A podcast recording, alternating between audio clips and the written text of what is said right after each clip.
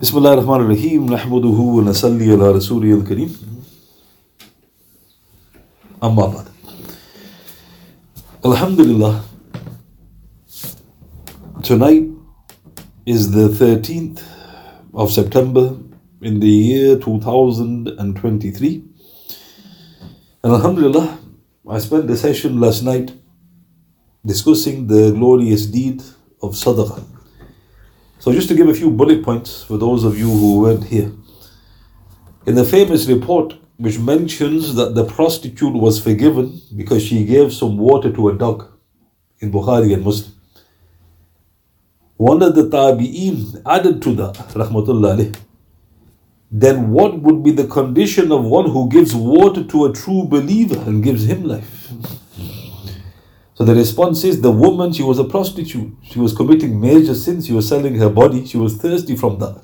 She wasn't doing ibadat. The water wasn't her water, it was a well. The low life form of a dog, she gave water to. Despite all of that, Allah Ta'ala forgave her. So Imam Qurtubi narrates from the Tabi'in.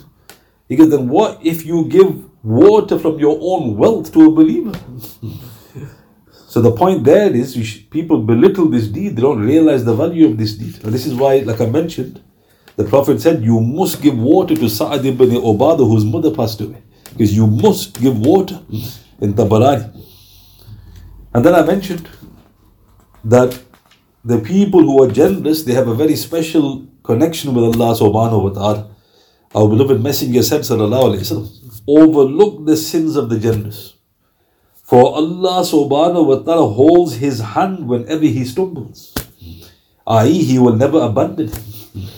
This is in Daraqutni Tabarani. So what does this mean? The first is a command. If somebody is generous, overlook his failings, the Prophet said. We're supposed to overlook the failings anyway. But the fact that the Prophet said, overlook the sins of the generous shows their status. Then he said something about them. Allah Ta'ala holds his hand whenever he stumbles. Mm-hmm. Meaning, he will never abandon him. He will die with Iman. When he's in trouble, Allah Ta'ala will help him. Mm-hmm. He's got his back. Mm-hmm. And this is why, like I mentioned, the generous, they are so close that even what they give becomes medicine. In Daraqutni ibn Adi, the Prophet said, the food of the generous is medicine. The food of the miser is a disease. so if somebody is miserly and you get indigestion, you've only got yourself to blame. but how interesting. The most bland food of the generous is a shafa. Why is their food becoming shafa? Because Allah Ta'ala loves these people.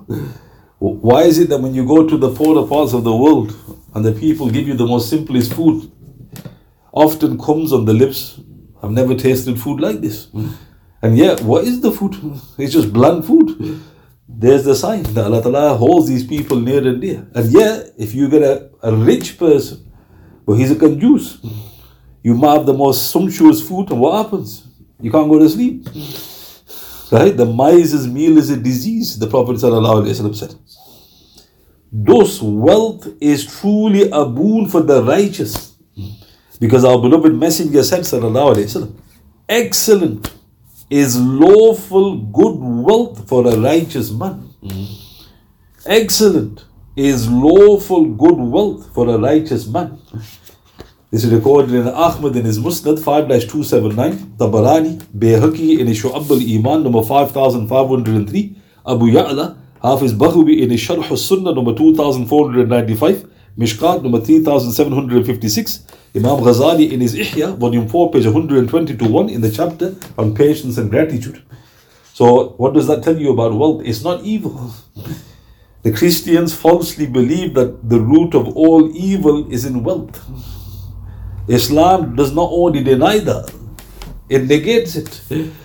Wealth is not neither good nor bad. It's the person who acquires the wealth. If a person is righteous, the Prophet said, excellent. He's got money, he's going to use it to invest. But he must be righteous. He also further clarified, Sallallahu Alaihi Wasallam, how excellent a support, wealth, property is towards the fear of Allah subhanahu wa ta'ala. how excellent a support wealth, property is towards the fear of Allah subhanahu wa ta'ala. This is in Daylami in his Musnad al-Firdos, Hafiz Baghawi in his Sharh al-Sunnah, Al-Qudai in his Musnad al-Shihab, Imam Ghazali in his Ihya volume 4 page 121 in the chapter on patience and gratitude. So look at how the Prophet's explaining sallallahu alayhi What is an aid? What is an excellent help towards taqwa? The Prophet said, wealth. So what is that telling you about wealth? It's not evil. If you have taqwa, it's beautiful because it will help you. If you look at the companions, how many do we remember fondly due to their generosity? You know, Uthman comes straight away to one's mind, leaving aside his other excellences. Abdul Rahman ibn Auf. Why? Because it's excellent, the Prophet says, towards the fear of Allah, because it will help you. Imam Ghazali further clarified, Rahmatullah how true. Without wealth, man is occupied in looking for provision, dress, residence, and means of livelihood. He is faced with many hardships obstructing his worship, depriving him of Hajj, Zakat, Sadaqah, and good work. As mentioned in his Ihya, volume 4, page 121, in the chapter on patience and gratitude. So, what is Hajj worth? You can't do Hajj without wealth. what is Zakat worth? You can't give Zakat without wealth. What is Sadaqah worth? So, notice what, you know, and this is why the companions approached famous hadith in Sahih Muslim. Because Ya Rasulullah, the rich have taken all the rewards. And they mentioned these deeds. The Prophet ﷺ said, Shall I teach you something which will make you excel? Because please do Ya Rasulullah. So he said, after every farded prayer, say Subhanallah 33 times, Alhamdulillah 33, Allahu Akbar 33 or 34 times, depending upon the report. And the Prophet said, You will be, you will be, you will excel over them. So what happened? The rich found out and they started doing it. So the poor complained again. And then the Prophet said, This is the grace of Allah. He gives it to whoever He wishes. So this is the hadith, the gist of the hadith in Sahih Muslim. But it's a secret here. That zikr after the fard, what's the virtue? The Prophet didn't mention the famous virtue. All your sins are forgiven, even just like the ocean. What he said something now about it is something that you could never work out. You excel over the rich. Now, how do you excel over the rich? That means that they're spending the wealth correctly. You've beaten them. So this is a secret. The rich also start doing it. And then obviously the Prophet goes, this is grace, meaning it's reached them. And mashallah, you know, alhamdulillah. The Honorable Imam Ghazali went on, however, to make a very important clarification. If you confine yourself to what is necessary for you, then you will have time to worship Allah subhanahu wa ta'ala and prepare for the next life and for death. If not, you will divert yourself from Allah subhanahu wa ta'ala, who will then not care where He will destroy you. Take this advice from the one who is more in need of counsel than you. Subhanallah. Imam Ghazali in his Ihya, volume 4, page 197, in the chapter on fear and hope. Look how beautiful. He was an awliya, there's no doubt. He was a mujaddid, there's no doubt. What did he say? Take this advice from the one who is more in need of counsel than you. Meaning, I need this advice more than anybody. Did he live up to it? Of course he did. What was he warning you about?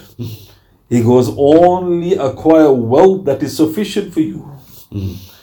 He goes, otherwise you will take away yourself from the worship of Allah. Now, why is that important to highlight? Because people, they always quote the hadith, work is worship. So when they start doing overtime, brother, work is worship. The answer is no, it's no longer worship.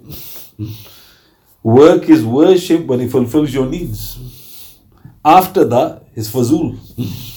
Because now He's taking you away from, you know, the core worship which Allah Ta'ala wants you to do. And Imam Ghazali humbly said, I need this advice more than you.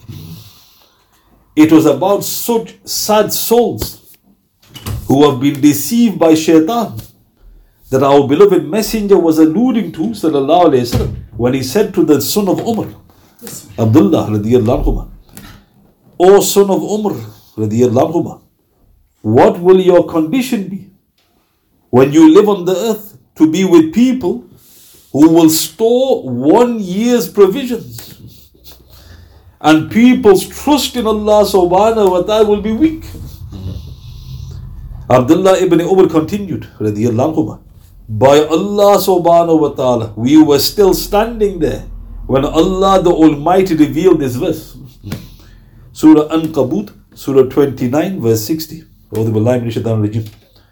وكأي من دابة لا تحمل رزقها الله يرزقها وإياكم وهو السميع العليم How many are the creatures who do not even carry their own provision as you do?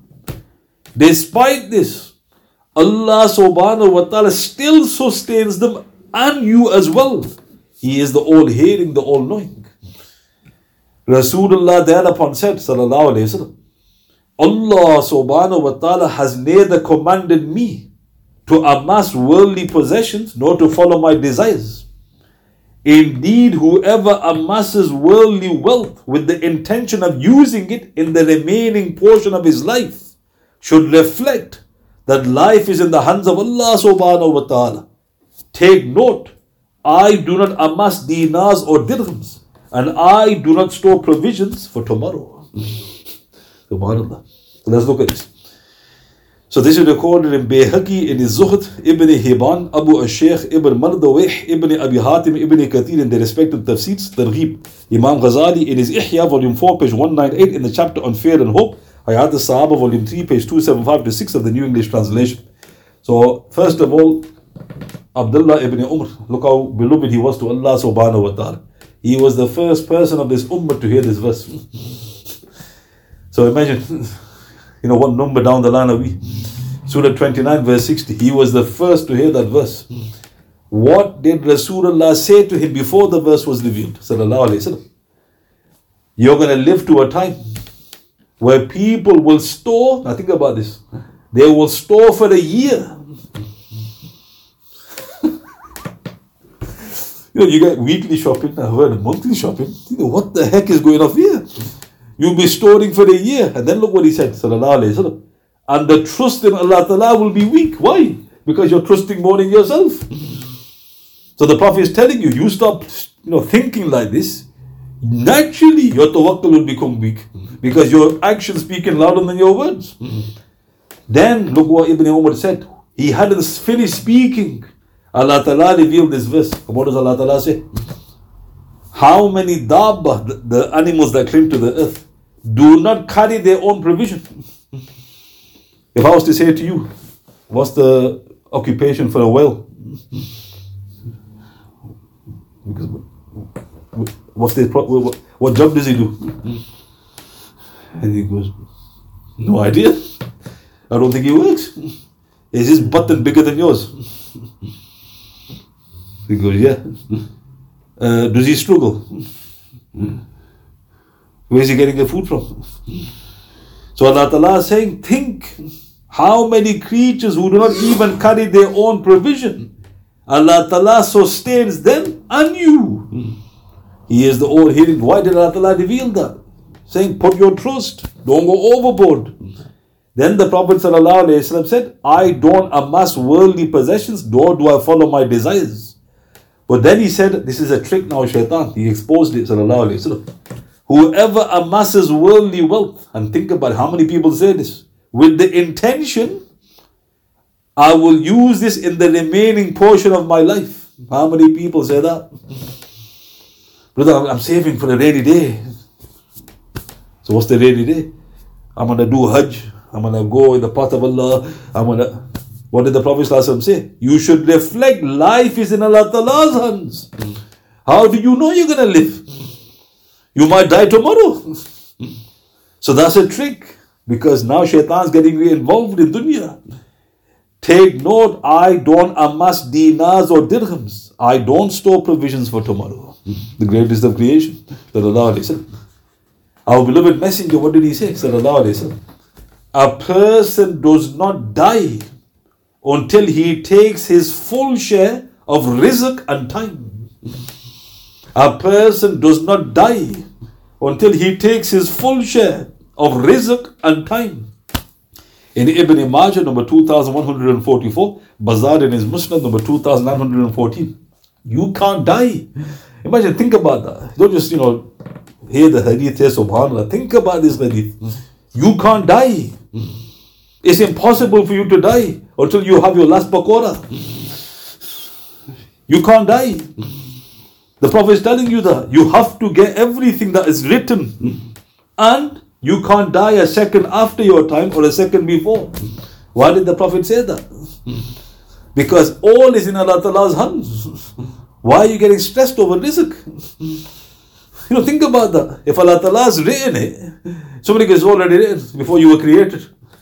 Then what? Oh no, but I need to make effort. Yeah, make effort, brother. But don't get overstressed over it. It will come to you. You know, this man came to the Prophet. I think he was a Jew. And he said, he goes, Oh Abu Qasim, who will eat this grain? So the Prophet received revelation and he mentioned a bird, a certain type of bird will eat this grain. It's in his rizq. The Jew ate himself. they started laughing. He goes, oh, oh, oh, oh he goes, Abu Qasim, I thought you was truthful. Then he left laughing. Shortly thereafter, he comes running back, take Shahada. right, right? And then the people are thinking, one minute he's laughing, one minute he takes Shahada. Then the Prophet goes, What's happened? He goes, Well, I, when I left you, he goes, I was thinking about how I deceived you. And then he goes, I went for the call of nature, sat down, and then as I was sitting, doing the business, it goes, a bird came. and I think it was a, the Prophet described the color, I can't remember. It goes, just like you described. And at the same moment, I sneezed. And I felt the grain come out. The bird pecked and flew away. And then the Prophet said, I bear witness that I am the messenger of Allah. so now think about that. The Prophet, like I mentioned in Fath al-Bari, he could look into Lohim Mahfuz. So when everybody approached him, he knows every grain you're going to eat. But at the same time, when he saw a person going crazy, imagine, thinking, what is he doing?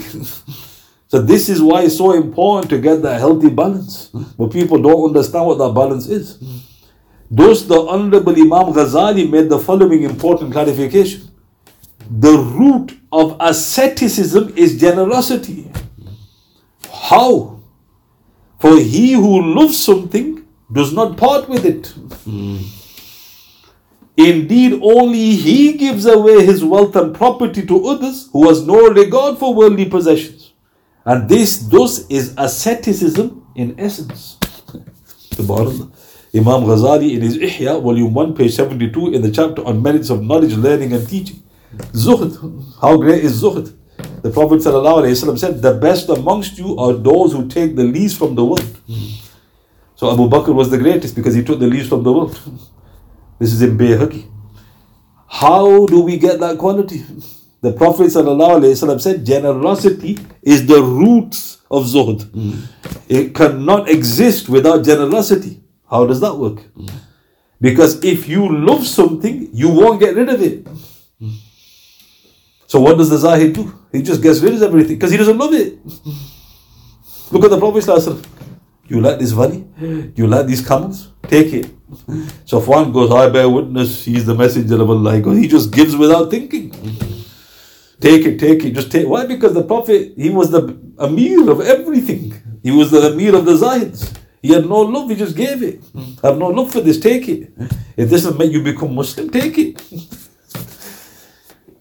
That's why the uh, Imam Ghazali said, that is how you become a Zahid. But if you've got love of wealth in your heart, no chance on earth you're a Zahid. No chance on earth. Because you will never part with it. And as for those who say, we are only saving for our children, that's another shaitan. shaitan knows the buttons. because that didn't work. Okay, let's try this weapon. And how many people say, no, no, I'm putting the hours in because, you know, I've, I've got my kids and I need to get them married off and I've got to give them each a house, you know, with a lawn in the background, you know, it goes on and on. Let them reflect upon the words of Rasulullah. What did he say? That Allah No servant gives an ahsan, beautiful sadaqah, without then Allah the Almighty, full of splendor, placing an ahsan successor over his legacy. Subhanallah. This is in Ibn al-Mubarak in his Zuhd, Imam Ghazali in his Ihya, volume 1, page 473, in the chapter on the mysteries of zakat. So let's break this down. If you give sadaqah, beautiful sadaqah, the Prophet says, pure, no like, you know, ah, I have given it, right? No, none of that. You're just doing it for the pleasure of Allah subhanahu wa ta'ala. Allah Ta'ala will give you a beautiful successor. so a person goes, what does that mean? You, inshallah, if you're blessed with children, you love children. That doesn't mean anything. if your children have lost the plot, in fact, now it's disaster. Was betting of better of not having children. They've all destroying my wealth. In fact, I might be accountable for it. Isn't that a great worry that people have? The Prophet ﷺ said, if you have the habit of giving ahsan sadaqah, beautiful sadaqah, Allah Ta'ala will give you an ahsan successor, a beautiful successor who will look after the wealth. Now, why is that such an important report? So, why are you bothered about your children? If you were really bothered about your children, you would be giving sadaqah. You'd be thinking, I absolutely believe what the Prophet says. I know this is true. I want my children to be all yours. How do you make it? You start giving sadaqah. Not piling it. Oh, 50 gram for him, 50 gram for him. What the hell you doing? As if rizq is in your hands. Then what happens? 50 gram goes one night in casino. Right, mashallah, innit? What does second one do with it? Bahamas, right? You know, world, you know, round the world trip. What? And then you, you're in grave thinking, what was all that about? But if you were giving beautiful sadaqah, Allah Ta'ala refuses. He will give a beautiful successor for you. And also, there's a secret here. Look at the words of the Prophet. You know, if you think about it, he is Rasulullah. This is a means of having children. People say, I can't have children. Why? Because Dr. So and so, forget Dr. So and so. His life and death in his hand. Because no, no, but it's science. He goes, okay, just start giving sadaqah. He goes, yeah, but I've given sadaqah. No, no, no, I've made a mistake. You must give beautiful sadaqah. Mm. What's the difference? Purify, purified wealth. I want nobody to know about this. I don't want a person who receives it to know I'm giving it. I want it to be completely hidden. Start doing that. What's that gonna do? Allah Ta'ala will give you a beautiful successor. He's not only gonna bless you with children, He's gonna bless you with great children. You know, like you know, you, you laugh, you shouldn't laugh. But you know how many people do you know? They got so many kids, all off their heads, every one of them. You know, one of the brothers mentioned that he won. He said, "When I die, you must do my ghusl." And then what did the brother say? He goes, "What about your kids?" He goes, "Oh, they're off their heads." Right there, you go in it, mashallah. Right, working, you know, bonus time for that. Can't even wash your body when you die.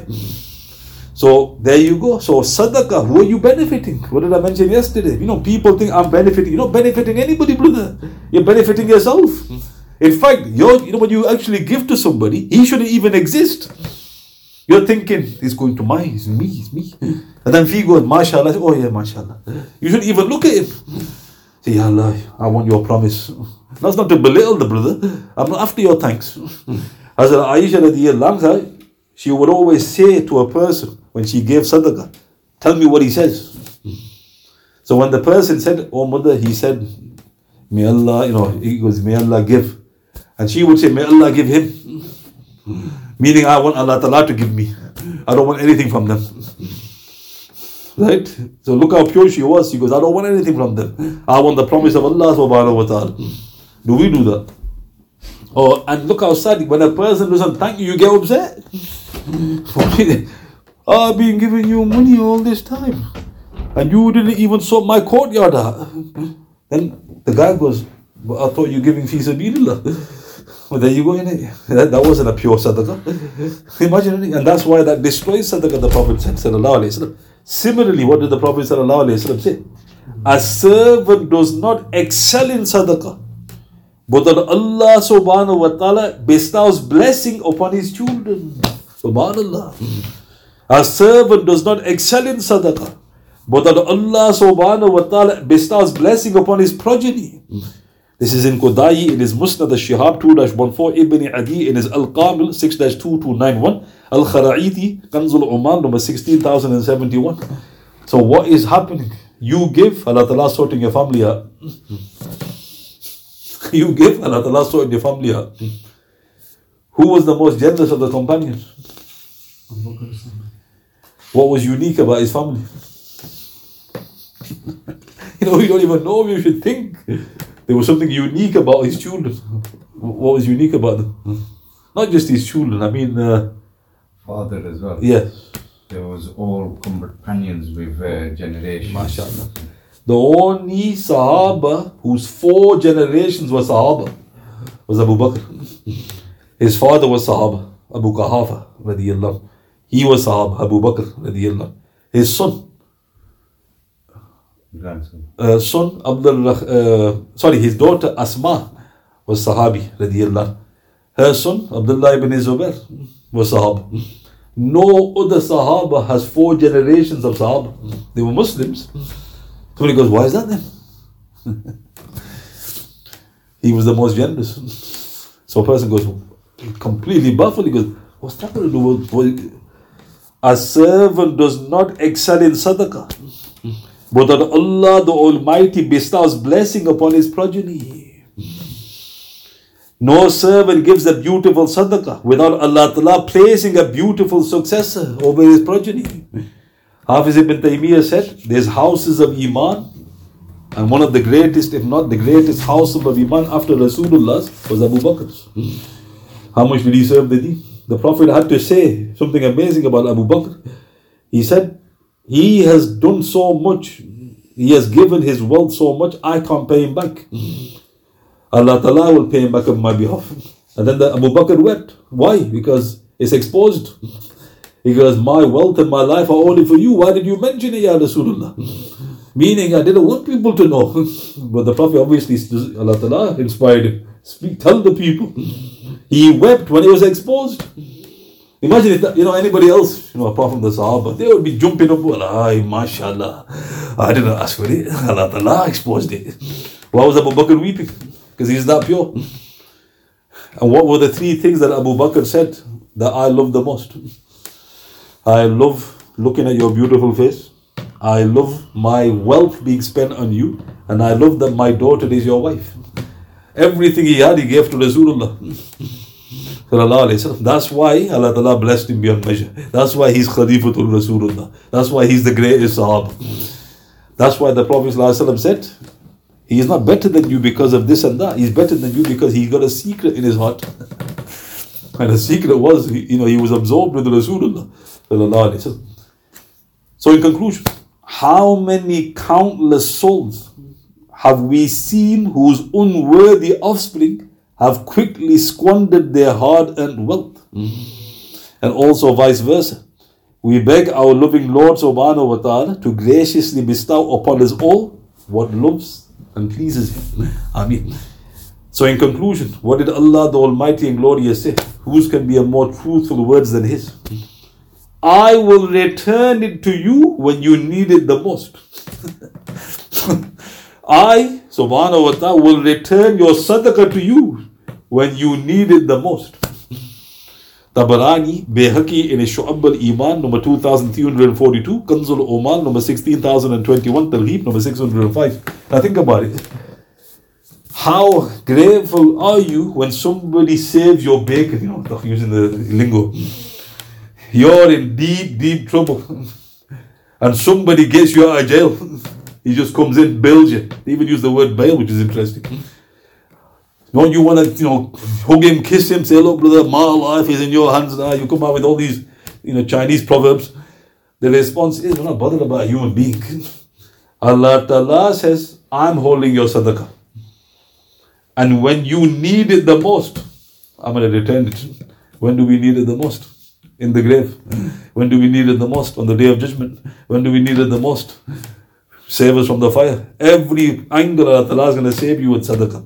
Sadaqah extinguishes the fire in the grave. Sadaqah extinguishes the heat of the day of resurrection. Everybody's under the shade of their sadaqah on the day of judgment. Sadaqah is there's a gate of paradise which is reserved for the people who are generous. And then it goes on and on. So Allah has promised. And that's why you notice all of the companions without exception, they were generous. But because others were so generous, they made them look like misers. For example, people say Abu Sufyan was a miser. Hang on a minute. Who said he was a miser? Are you saying he's a miser? And then he doesn't understand what you're saying. He goes, his wife called him a miser.